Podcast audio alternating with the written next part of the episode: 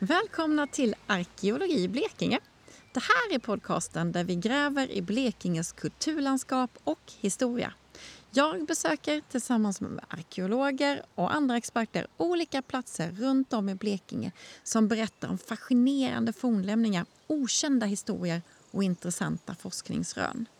Just det här avsnittet har möjliggjorts genom ett samarbete med och bidrag från Länsstyrelsen i Blekinge.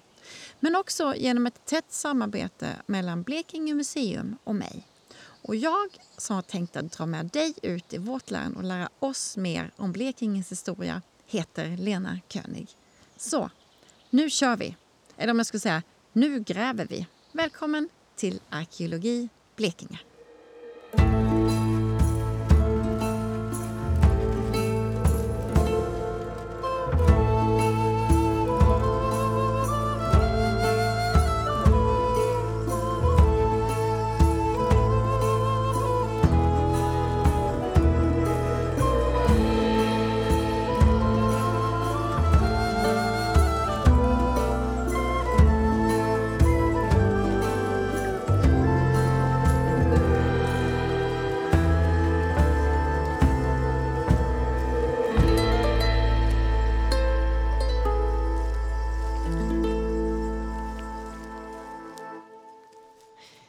Ibland blir det lite ostrukturerat, eftertänksamt och väldigt här och nu. Men så kommer det ändå ut en massa härliga berättelser. I det här avsnittet beger jag mig tillsammans med arkeolog Carl Persson till Ljungaviken i Sölvesborg. Där han mindre än ett år tidigare hade varit grävledare på en väldigt stor och omtalad arkeologisk utgrävning. Vi går rakt in i resterna och pratar om platsen som den såg ut den dagen vi besökte den till hur det såg ut då, för 8400 år sedan. Och sen allt däremellan.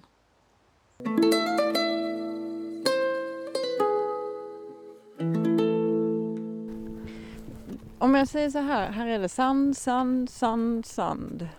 Och det var början. Sen kommer det mer sand. Hur kommer det sig att man har gjort en sån stor undersökning? Man har vetat att det skulle vara Ja, faktiskt.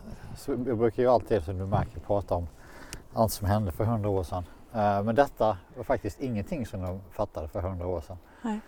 Utan det här är ganska ny kunskap att vi, att vi kan ha hela markytan liksom, som ligger under 4-5 meter sand. Utan det en, kom vi väl på för en 10 år sedan att, att det kunde hända. Det var en arkeolog som inte slutade gräva utan bara fortsatte ner med grävmaskinen. Ja. vad ska det bli här nu? Här ska bli villor och eh, hus och hyreshus och lite av varje. Och där vi parkerade bilen, det ska vara någon sorts torg tror jag. Okay. Så att det här är liksom an, det här är en viktig bit i det här bostadsområdet. Mm. Utan, utan detta skulle det se rätt konstigt ut om man skulle ha ett torg som bredvid skogen. Så att eh, det kommer nog bli jättefint. Det tror jag. Men de husen som redan ligger här, har man gjort liknande undersökningar på det? Ja det har man. Eh, de som du ser här, de vita husen på sidan, de undersöktes för ett par år sedan och då hittar man hyddor från jägarstenåldern som var väldigt diffusa men det var helt klart hyddor. Så att vi visste att vi var i, i närheten och där hyreshusen stod där hittades också någon väldigt diffus hydda. Så att det var ingen fullständig överraskning alls att det skulle finnas fler här. Och vad hände här sen? Ta oss tillbaka. ja, nu kommer du snart se det. ett av de stora hålen här jag vet inte hur man ska beskriva det. Det ser ut som enormt sandtag eller en gruva eller någonting liknande. Det ser inte ut som en vanlig arkeologisk undersökning alls. Och du ser de lite mörkare högarna där. Mm. Eh, det är gyttjan som låg ovanpå ja, den här gamla markytan. Mm. Den separerar man för den, den, kan man inte lägga tillbaka för då, då sjunker husen. Oj, det här är spännande att se vad naturen har gjort med detta under under vintern. Det ser inte alls ut som eh, när jag lämnade det. Nej. Väldigt märkligt.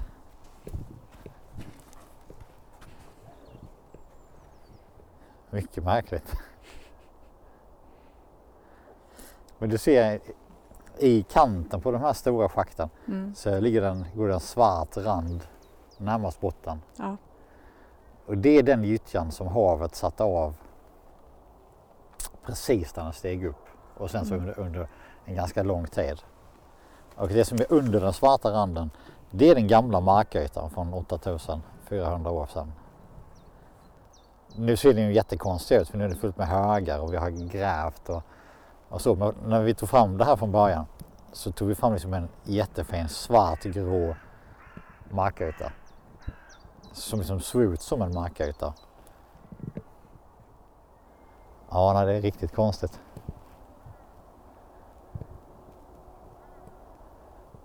Men hur hänger det här ihop? Hänger det alls ihop? Jag tänkte nu där vi har varit innan Sitorp och det här. Eh, ja, det tror jag man kan. Alltså det hänger ihop på ett sätt. Att precis när den här boplatsen var i bruk. Då började ganska, började i större mängd komma in saltvatten från Kattegatt i, eh, i södra Östersjön. Och saltvatten är ju mer näringsrikt än sötvatten. Så att det måste varit liksom en explosion utav eh, liv tumlare och torskar och sälar och, i mängder. Eh, så att det lyfte liksom hela Östersjön till en, till en helt ny rikedom ekologiskt. Eh, och jag skulle tro att det är vid den här tiden som de här kustbundna marina jägarna samlarna verkligen tar sin början. Liksom. Det, det är nu det, liksom, det exploderar. Vi, vi hittar massor med boplatser från just den här tiden runt omkring här. Så jo, man kan säga att eh, det här är början på det och de här sälätarna är slutet på det. Mm. Så det börjar för 8400 år sedan och det slutar för 4500-4000 år sedan. Så det är en ganska lång period liksom när de här marint orienterade människorna helt dominerar Blekinge. Eh, så att eh, det hänger ihop men det skiljer ju såklart många tusen år emellan. Mm. Men vi kan inte heller vi kan inte hit, räkna med att hitta liksom jämnt fördelat. Eh, för det här hittar vi ju därför att havet steg så väldigt snabbt så att det täckte över det. Om du har en plats som ligger liksom där havet stod som högst kanske på 8,5 meter.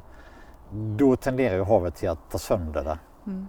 Så, så då hittar vi inte så många hela boplatser men vi hittar hur mycket som helst utav stenyxor eh, och flinter. Så att vi vet att, de, att det var lika rikt då liksom. Men om du ska, om du, kan du inte bara beskriva den här platsen? Vad är det ni har hittat och hur såg det ut då för 8400 år sedan sa du va? Ja, alltså jag tror i princip en sak kan man säga. Att när havet steg upp så för det ju med sig en massa skräp som ligger underst i det svarta lagret där. Eh, det behöver man inte alls vara botaniker för att rota i det där och till och med jag känner igen att det där är en kotte och det där är en hasselnöt och det här är eh, björklöv och allting så. Eh, kontentan är att det såg väldigt mycket ut som det gör nu. Och havet var också på ungefär samma nivå som den är nu, kanske lite högre. Men på väg uppåt. Men det som såklart var annorlunda var att markytan var mycket lägre. Så att säga. Men i övrigt så var det nog eh, hyfsat likt. Eh, hassel, eh, tall, björk. Eh, lite högre vatten så att vattnet gick nog upp i vesan. Eh, Ja, nej så att det, det, det var nog eh, man behöver inte ha någon sån enorm fantasi för att föreställa sig det faktiskt. Eh, lite varmare än idag. Då menar jag inte bokstavligt talat idag utan eh, Jag förstår.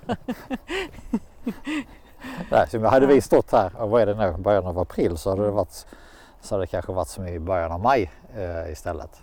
Det var alltså inte större skillnad för jag har fått för mig att det liksom var ganska mycket varmare. Ja, men det, det gör väldigt mycket det.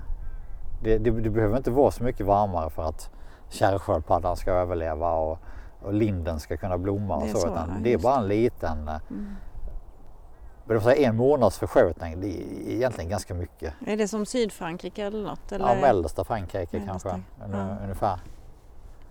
Så att, eh, nej så att det, Och sen att, att, att vattennivån inte var högre, det har man ju också fått för sig. Men det är för att då hade inte landhöjningen, alltså isen, eller var är vi förhållandevis till allting? jag vet inte. nu ska vi se. vad är, vad, tidslinjen? Men, men, jag kan säga så här, principen är det att när isen försvinner så stiger landet. Mm. Och den stiger snabbare ju längre norrut du är därför att där du är närmare isen. Det är precis som att du trycker ner en, en, ett jäst bröd så kommer det liksom åka upp igen. Och det, det, det gör landet också. Eh, det som händer samtidigt är att eh, när det blir varmare och speciellt under den här perioden när det blir jättevarmt så stiger ju havet därför att isarna smälter. Och vattnet i havet är varmare, så det expanderar vattnet. Så att havet stiger och landet stiger samtidigt. Men i varierande hastighet. Eh, så det är det som gör det här så faktiskt världsunikt skulle jag vilja säga. Eller det är världsunikt därför att de flesta delar av världen har ju ingen landhöjning eller en väldigt liten landhöjning. Landhöjningen har du bara när isen har tryckt ner landet. Så att skulle du leta en sån här plats i Frankrike, säg vid Medelhavet, då skulle du behöva kanske komma ner till 40-50 meters djup. Så den är väldigt svår att hitta. Men i och med att vårt land har stigit ungefär lika snabbt som havet, eh, fast ja, det har varierat, men i princip, så kan vi faktiskt hitta de här strand, strandbundna boplatserna från stenåldern. Eh, och det gäller samma de vi tittade på innan eh, i Siretorp. Det skulle du inte kunna hitta i Frankrike eller, eller ens i södra Danmark. Då måste du ner under, eller på andra sidan Östersjön, eh, Tyskland. De här sälätarna vi pratade om där, de hittar du kanske på 10 meters djup där. Vilket har ju en fördel för benen är bevarade men det är väldigt svårt att gräva upp dem. Så att det är många tillfälligheter. Vi pratade ju innan om, liksom, om alla, att det ska vara många saker som stämmer. Liksom. Det ska bevaras och det ska... Så det är väldigt många tillfälligheter som gör att vi kan stå här och titta på detta. Och sen tur att det hittades och eh, ja, det är på det hela taget helt osannolikt att det finns. vad, är, vad är det häftigaste fyndet som vi gjort här, tycker du? Mm, Nej, jag skulle nog vilja säga att det är inte något enskilt. Alltså hunden vi hittade var ju såklart speciell. Åh, Men om man undantar hunden så, så skulle jag vilja vara så där tråkig och säga att, eh, att det viktigaste är sammanhanget. Liksom. mm. Att vi hittar de här över 50 avtryck utav små hus byggda med kraftiga stolpar. Eh, Det är utan tvekan liksom det vetenskapligt viktigaste. Sen är ju hunden det roligaste. Det var det. Den var Mm. väldigt rolig. Berätta om hunden för de som inte vet. Ja, alltså det finns nästan inga ben bevarade här. Men på några ställen så har det bevarats lite granna. Och då var det en av mina kollegor som började gräva i någonting hon trodde var en grop eller en stolphål eller något sånt. Och så stack det upp ett ben. Och då hade vi, eh, som tur är, en benspecialist här. Så att vi eh, överlämnade till han. Och sen kom han och berättade att vi hade hittat en hund. Och det var liksom fullständigt det finns inga andra ben på stället som, som överhuvudtaget hänger ihop. Det är bara söndriga ben som ligger slängda. Eh, helt slumpmässigt. Men det finns då en hund som hänger ihop till 100 procent. Det var väldigt roligt och lite, li, lite om man ska vara ärlig, lite skräckinjagande för att det är ett, det är ett väldigt ansvar. Ja. Vi ville ju ha upp den här så att man kunde visa upp den så att folk kunde se den.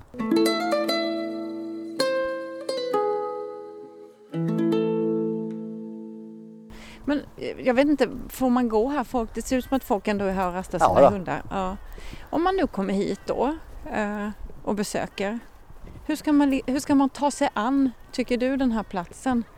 När man som besökare eh, vet lite bakgrunden men Ja.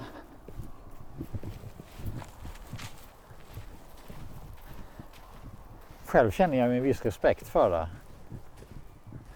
För, den här platsen.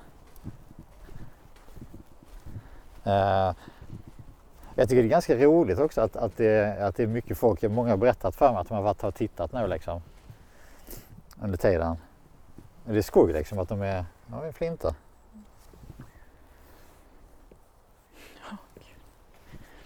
För det är ju faktiskt allas plats. Ja. Usch, nu blir jag sådär... Det är flinter överallt ju. Och kolbeta. Är liksom så du kan... Oh, kan man sminka sig med det nästan? Ja, kolla. Ja, vad häftigt. Naturen har ju format allting under vintern där. Mm. Och det, och det, är, det är ganska intressant för jag tänker när vi tog fram det här. Då låg eldstäderna här, alla stenarna runt, kolen inuti. Eh, alltså det var som man hade lämnat det för någon vecka sedan. Och du ser mycket kol här. Mm. Massor med kol. Eh, och sen nu då när naturen har fått verka i sex månader så är liksom allting förändrat, allting är avrundat, allting. Eh, här ser du ju också eldstäder, spår av eldstäder. Mm. Så det säger bara ännu mer om hur fullständigt osannolikt det är att det var så välbevarat som det var. Där ligger en vid trä som, som eh, flöt med när, när, när havet steg upp över platsen.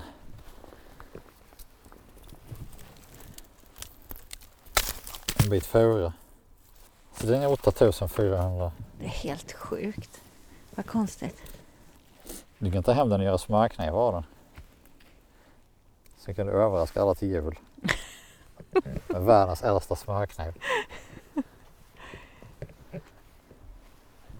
Och här är ju hela det här gyttjelagret. Som bildades liksom. Mm. Som har legat som ett lock över alltihopa. Mycket, det är, helt osannolikt detta.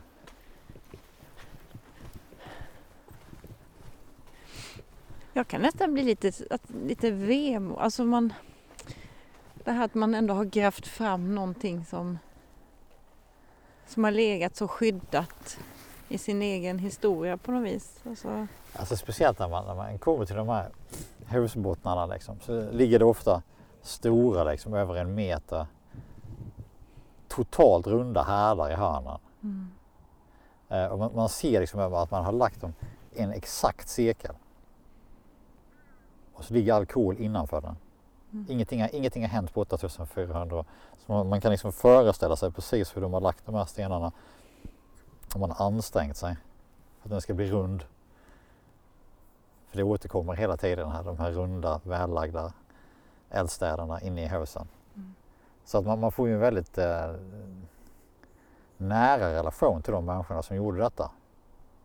För man kan se att de har ansträngt sig, man, ser, man kan se att de har velat någonting.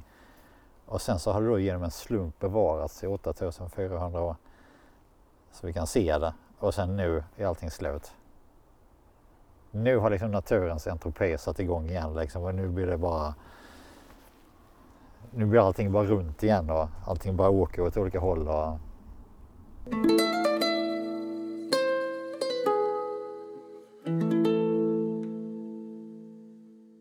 Den här snabba höjningen av, av vattnet, alltså när man säger att den är snabb, vad pratar vi om då? Just när att allting är så bevarat. Ja, men det, det är ett problem som vi har kvar att lösa. Eh, därför att det, enligt, enligt uträkningarna så ska havet stiga med 3 mm eller 4 mm per år. Och det fattar ju vem som helst att om det händer så ligger ju inte en härd kvar med all sin kol inuti sig. Det finns ju ingen möjlighet. Då skulle ju vattnet stå i decennier och slå över den här härden. Så det måste gått snabbare. Det är den enda förklaringen. Det måste gått jättesnabbt. Snackar kanske en och en halv meter på ett år. Ja. Eh, och det finns en tänkbar förklaring. Eh, men den är liksom verkligen eh, Den är lite på gränsen men eh, jag kan ju ta den ändå. Ja, gör det. Jo, vi vet att vid den här tiden så, så eh, släpper, det finns en stor issjö i Kanada. Eh, och isen drar sig tillbaka och då släpps vattnet ut. Och då kan man ju tro att ja, men det kan ju inte göra så stor skillnad på alla världens hav om det rinner ut ett Kaspiska havet eller något sånt i, i världshaven. Men det funkar inte så utan det blir en bubbla liksom i norra Atlanten. Alltså havet är inte platt utan havet är bubbligt. Men den bubblan bör röra sig över till Skandinavien. Och ungefär vid den här tiden så öppnas Öresund ordentligt så att det strömmar in saltvatten. Så det skulle kunna vara så att det här gör med två händelserna, eller att den, den ena händelsen orsakar den andra händelsen, öppningen av Öresund. Och att vattnet i Blekinge, södra Östersjön, stiger väldigt snabbt. Det stämmer ungefär. Det, det, vi får se vad vi kommer fram till. Men, men alltså det krävs någon konstig förklaring. För, för vi kan in, det, kan inte, det kan omöjligtvis vara så att en havsnivåhöjning på 3 mm om året skulle lämnat det här i det här skicket. Det går inte, utan det måste gå snabbare. Men vi har ingen bättre förklaring. Vi får se, vi får återkomma med den om något år. Eller...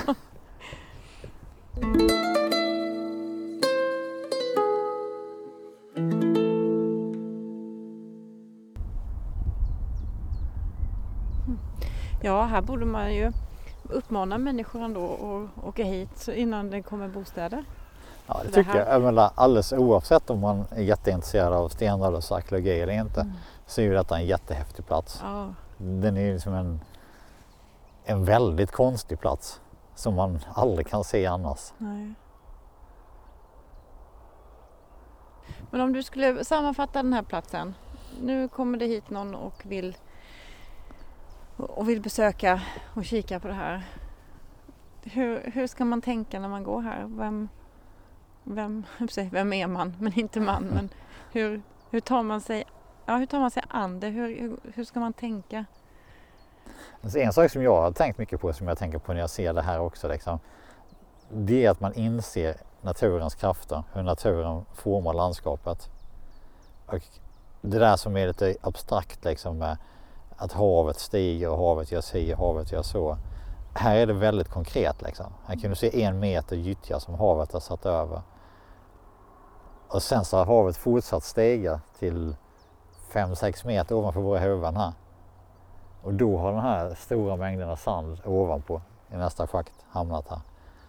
Så det säger någonting om om det tillfälliga i människans existens skulle jag vilja säga. Liksom, att här bor man liksom och här har man sina hairs och sitt liv och, eh, och så.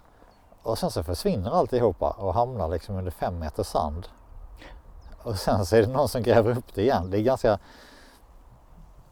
Man får en viss ödmjukhet inför, inför tanken tycker jag. Ja. Och jag kan ju säga också att precis som där borta så mycket av flintan, speciellt det som ligger i hyddorna, speciellt i somliga hyddor, är nästan all flinta från eh, Malmötrakten, Danmark. Så jag antar att de här människorna har också rört sig säsongsvis. Ja, just det. Alltså- Samma rörelsemönster som de eh, Ja, x antal tusen år senare då.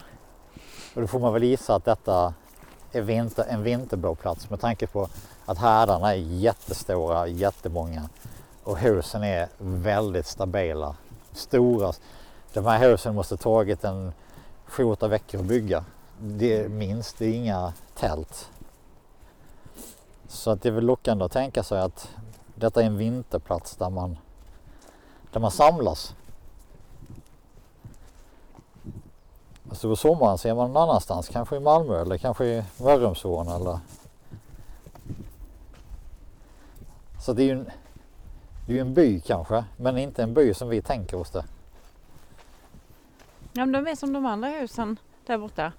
Sommarboende, fast på vintern. Fast då. vintern ja. Jo men just det där med, det var väl det som fick mig att tänka på den skånska kusten också att det är ju ingen höjdare att bo på den skånska sydkusten på vintern. Det finns inte många ställen där du kan eh, gömma dig. Nej. Men här är perfekt. Här är du skyddad ut mot havet. Det ligger massor med öar i vägen. Havet når aldrig in här. Och förmodligen kan du åka upp i Vesan och åka ut igen. Så att det är som det är en, en kommunikativt jättebra plats det här. Här har vi ett spår till av en, här ser du stålpolen i mitten. Ja, Stolparna håller upp taket taket där. och lite, det ser ut med lite raka som det är. Ja. Så det har förmodligen legat, det har varit ett försänkt golv här. Och sen så har det varit en timmerstruktur runt den. För det är som du tänker om du, om du gräver liksom en femkantig grop här. Så det tar inte så lång tid för det där att rasa ihop. Nej, nej precis. Men- Den där men alltså, fonden. Men om man sätter timmer där så Mm. går det ju bra. Men det är ju, det är ju ändå konstigt att vi kan se det eh, över 8000 år senare. Det är ju Ja, helt Helt osannolikt. otroligt. Nej, detta var riktigt kul att få komma och se. Alltså hit, jag uppmanar ju folk om de kan. ta Ja, sig hit ja och det gör jag med. Eh, Jag vet inte när bygget ska börja men än så länge finns det ju tid. Mm.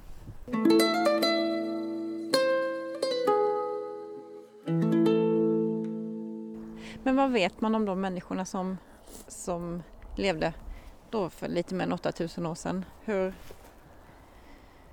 Alltså vad kan jag säga, de, de är inte direkt i de flesta, alltså vi har väldigt lite genetiskt arv efter dem.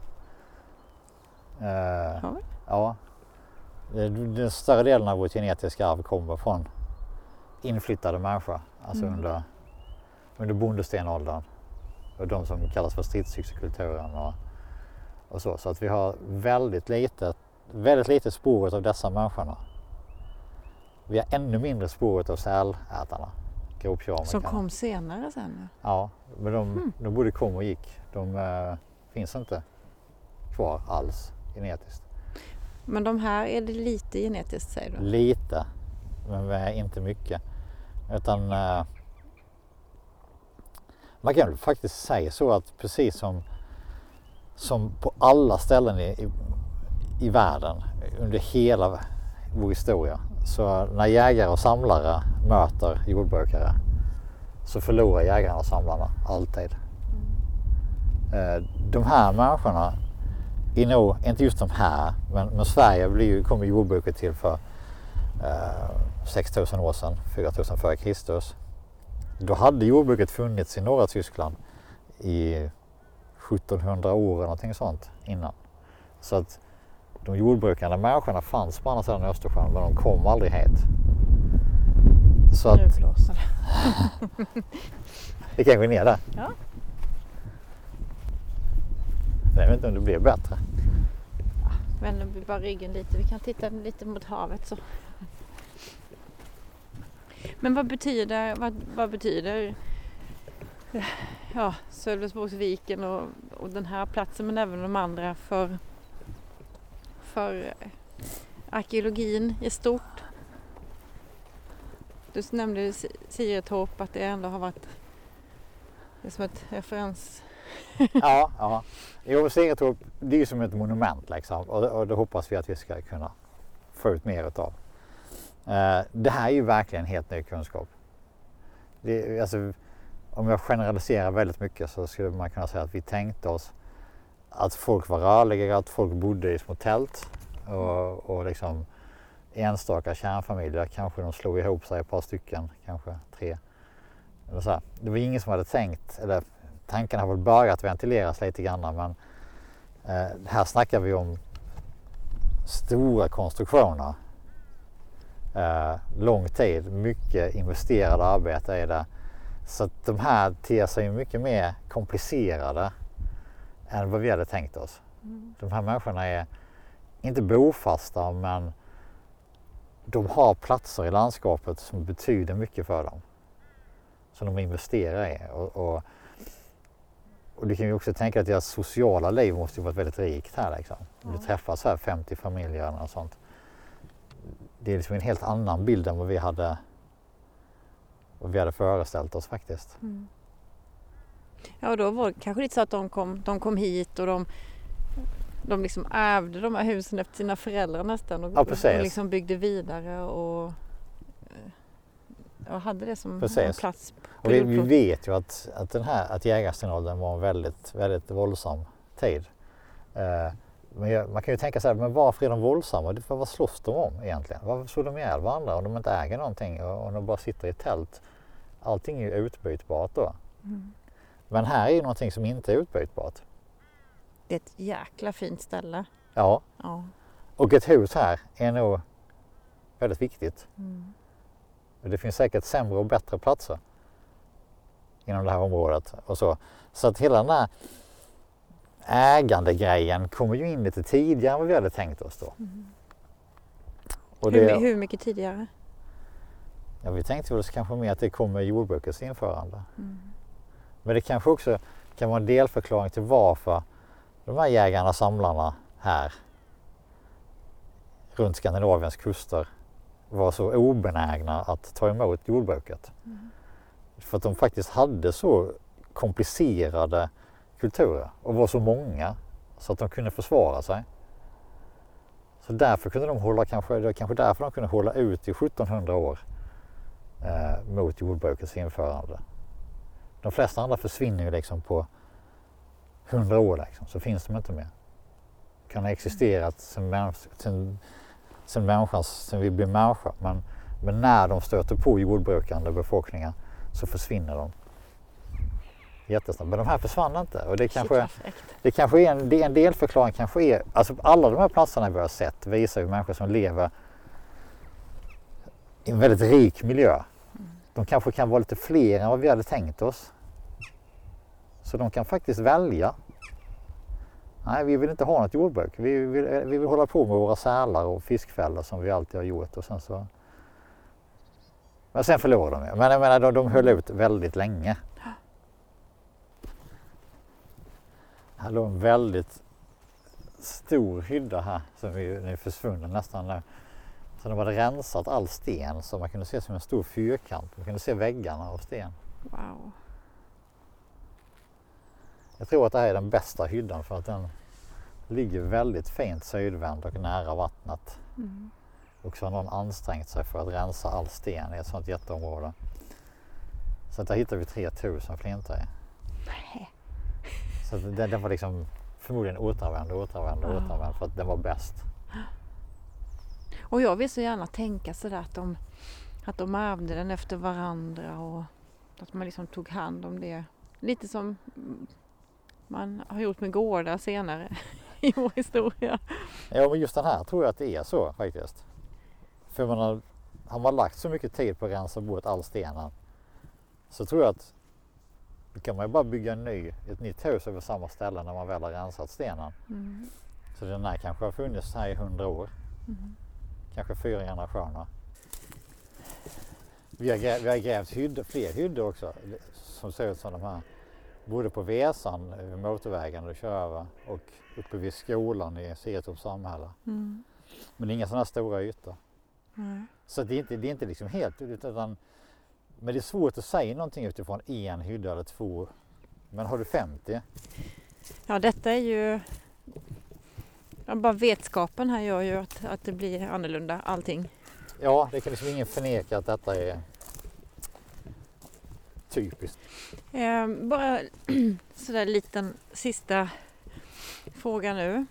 Jag har tagit den typ tidigare fast ändå inte. Om jag nu kommer ut från E22 och vill landa i de här platserna lite. De, det är ju inte som en, en, en grav man kan gå och titta på rakt upp. Jo, detta är ju det, Ljungaviken än så länge. Men om jag ska komma hit och liksom vill uppleva det vi har pratat om, mycket av det. Ja, Hur ska jag, hur ska jag, vilka ställen är bäst? Var, var ska jag ta vägen? och jag är ju världens sämsta på att förklara eh, vägbeskrivning verkligen. Alltså jag är, jag är riktigt dålig som du märkte innan. Så, Ja. så visste jag inte var jag var. Så. Men om man ska se Sandviken, det är såklart inte liksom jättemycket att se så liksom, till det yttre så. Men eh, eh, då åker man ner mot Sandviken så tar man Grammahagsvägen. Och när man eh, till vänster om man kommer inifrån Sölvesborg. Och då kör man i princip på eller bredvid den här dynen hela tiden. Uh, det, och det är väldigt svårt att se för det är, liksom, det är sommarstugor, det är gamla grustag, det är allt möjligt som, som ligger i vägen. Liksom. Men uh, har, man, har man väldigt mycket fantasi mm. så kan det vara roligt. Men, men det är liksom hela den här sträckningen härifrån, härifrån förbi golfbanan, alltså man liksom bara fortsätter längs med. Det har, där har det varit stenålder. Ja, alltså man kan säga allting mellan tre meter, mellan, mellan två och tio meter. Om det inte är fyllt av block utan om det är lite sandigt. Så är det nog så att um, om man letar ordentligt med en grävskopa så kommer man hitta någonting. Så att um, det är ju liksom ett, såklart ett problem på ett sätt för Sölvesborgs kommun men samtidigt är det ju ett liksom kvitto på att, på att det är en attraktiv plats mm. och har alltid varit.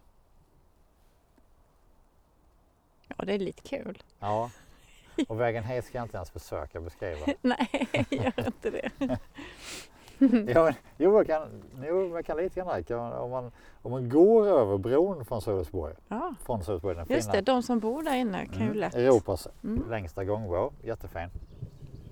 Då kommer man när man fortsätter i princip rakt fram så kommer man se en gammal en uppställningsplats för byggbodar som numera är tom på vänster sida och då kan man gå in där. Och det gäller att passa på nu då innan det fylls av ogräsväxter eller hus.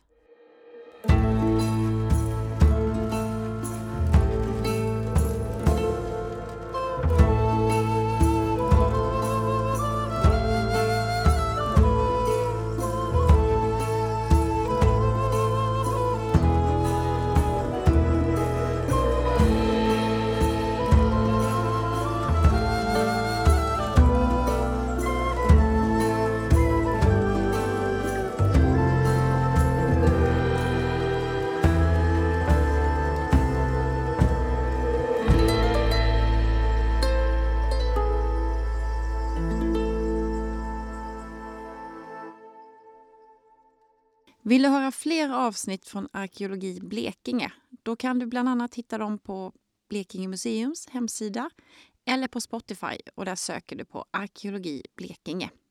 Tack för att du har lyssnat.